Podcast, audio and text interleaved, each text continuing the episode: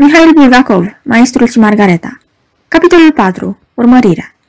Țipetele isterice ale femeilor se potoliră, florăturile milițienilor se stinseră, două mașini sanitare transportară, una la morgă, trupul decapitat și capul tăiat, cealaltă la spital, pe frumoasa vădmăniță, rănită e ceoul, măturătorii cu șorțuri albe strânseră și aruncaseră sticla spartă, presărând nisip peste băltoacele de sânge, iar Ivan Nikolaevici, cum se prăbușise pe bancă, atunci când alergase spre locul nenorocirii, așa rămăsese.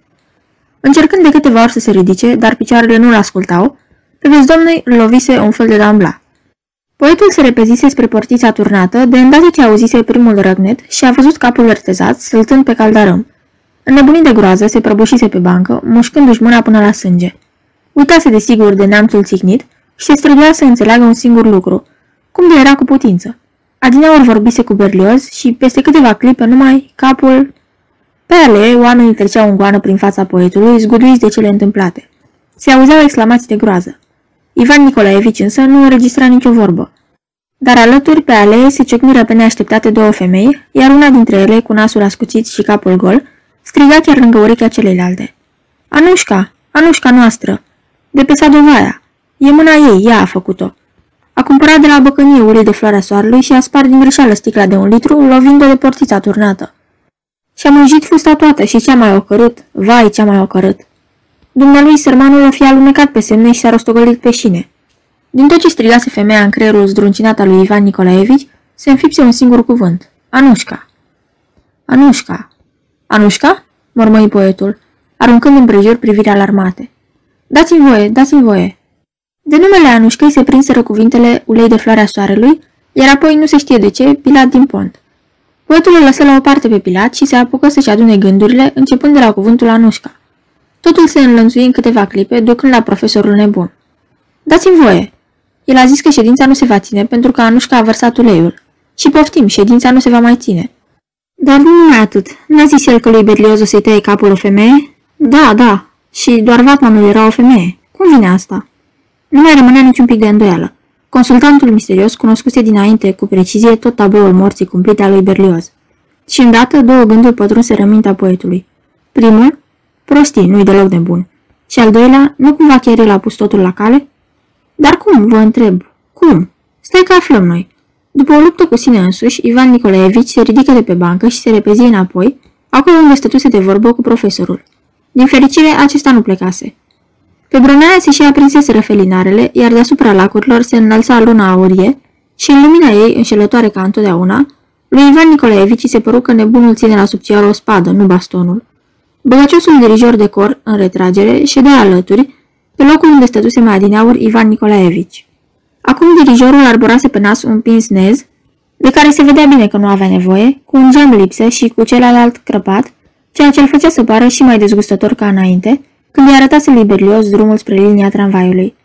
Simțind că îi îngheață sângele în vene, Ivan se apropie de profesor și, privindu-i atent fața, se convinse că nu vădește și nici nu vădise vreun semn de demență. Mărturisește, cine ești dumneata?"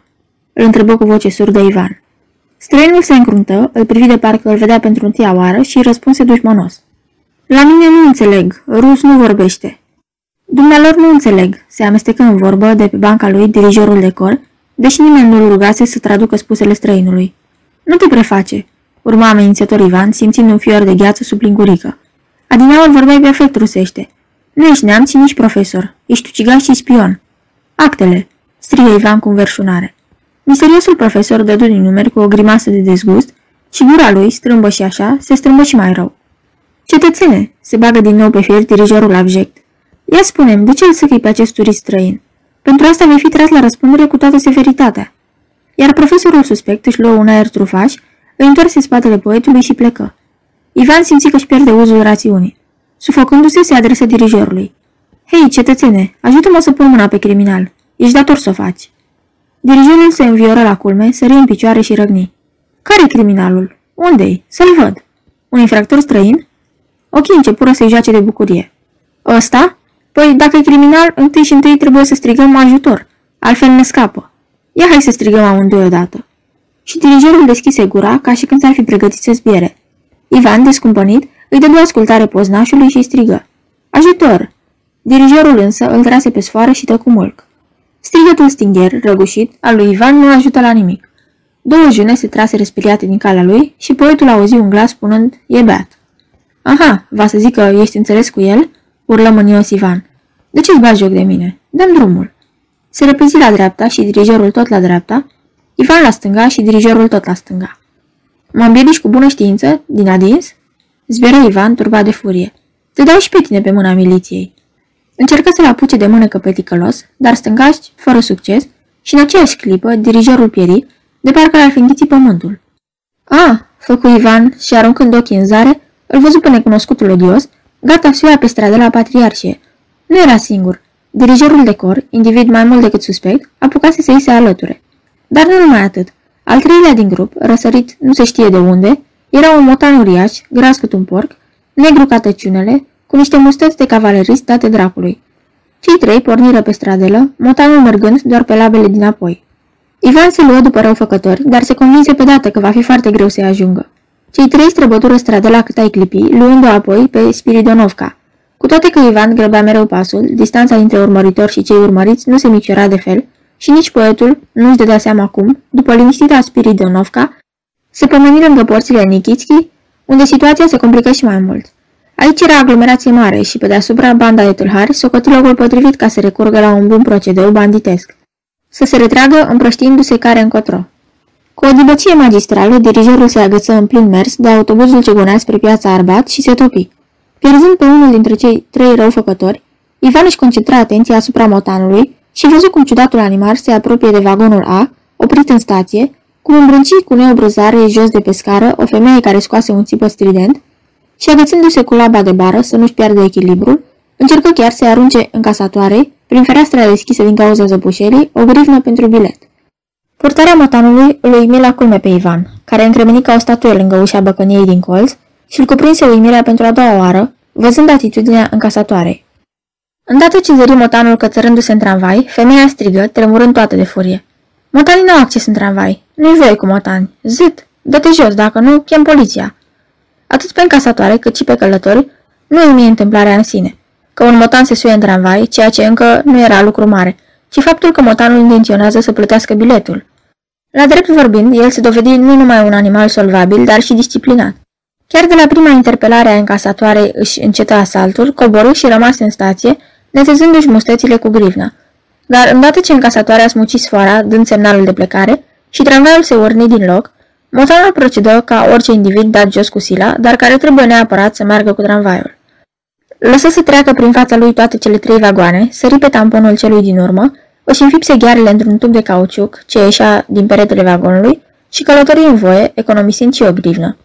Atent la parșivul de motan, poetul era gata-gata să-l piardă pe cel mai important dintre tâlhari, pe profesor. Din fericire, acesta nu apucase să o șteargă. La capătul străzii Bolșaia-Nikitskaya sau al străzii Herzen, în mijlocul mulțimii ce se îmbulzea, Ivan îi zări bereta cenușie. Cât ai clipi, își făcu loc într-acolo. Dar n-a avut noroc. Grăbi pasul, o luă la trap, împruncindu-i pe trecători. Cu toate acestea, nu izbuti să se apropie niciun centimetru de profesor. Deși era enervat la culme, îl lua totuși repeziciunea supranaturală cu care se desfășura urmărirea. Nu se scurseseră nici 20 de secunde de când lăsase în urmă porțile Nikitski, că pe Ivan Nikolaevici îl și orbiră luminile de la piața Arbat. Câteva clipe încă, și iată o ulicioară întunecoasă, cu trotoare strâmbe, unde Ivan Nikolaevici se prăbuși cu zgomot și se răni la genunchi. Din nou o magistrală scăldată în lumini, strada Kropotkin, apoi încă o ulicioară, apoi Ostojenka. Și o altă ulicioară mohorâtă, murdară, zgârcit luminată. Aici Ivan Nikolaevici îl pierdu pe cel de care avea atâta nevoie. Profesorul dispăruse. Poetul își pierdu cumpătul, dar nu pentru multă vreme.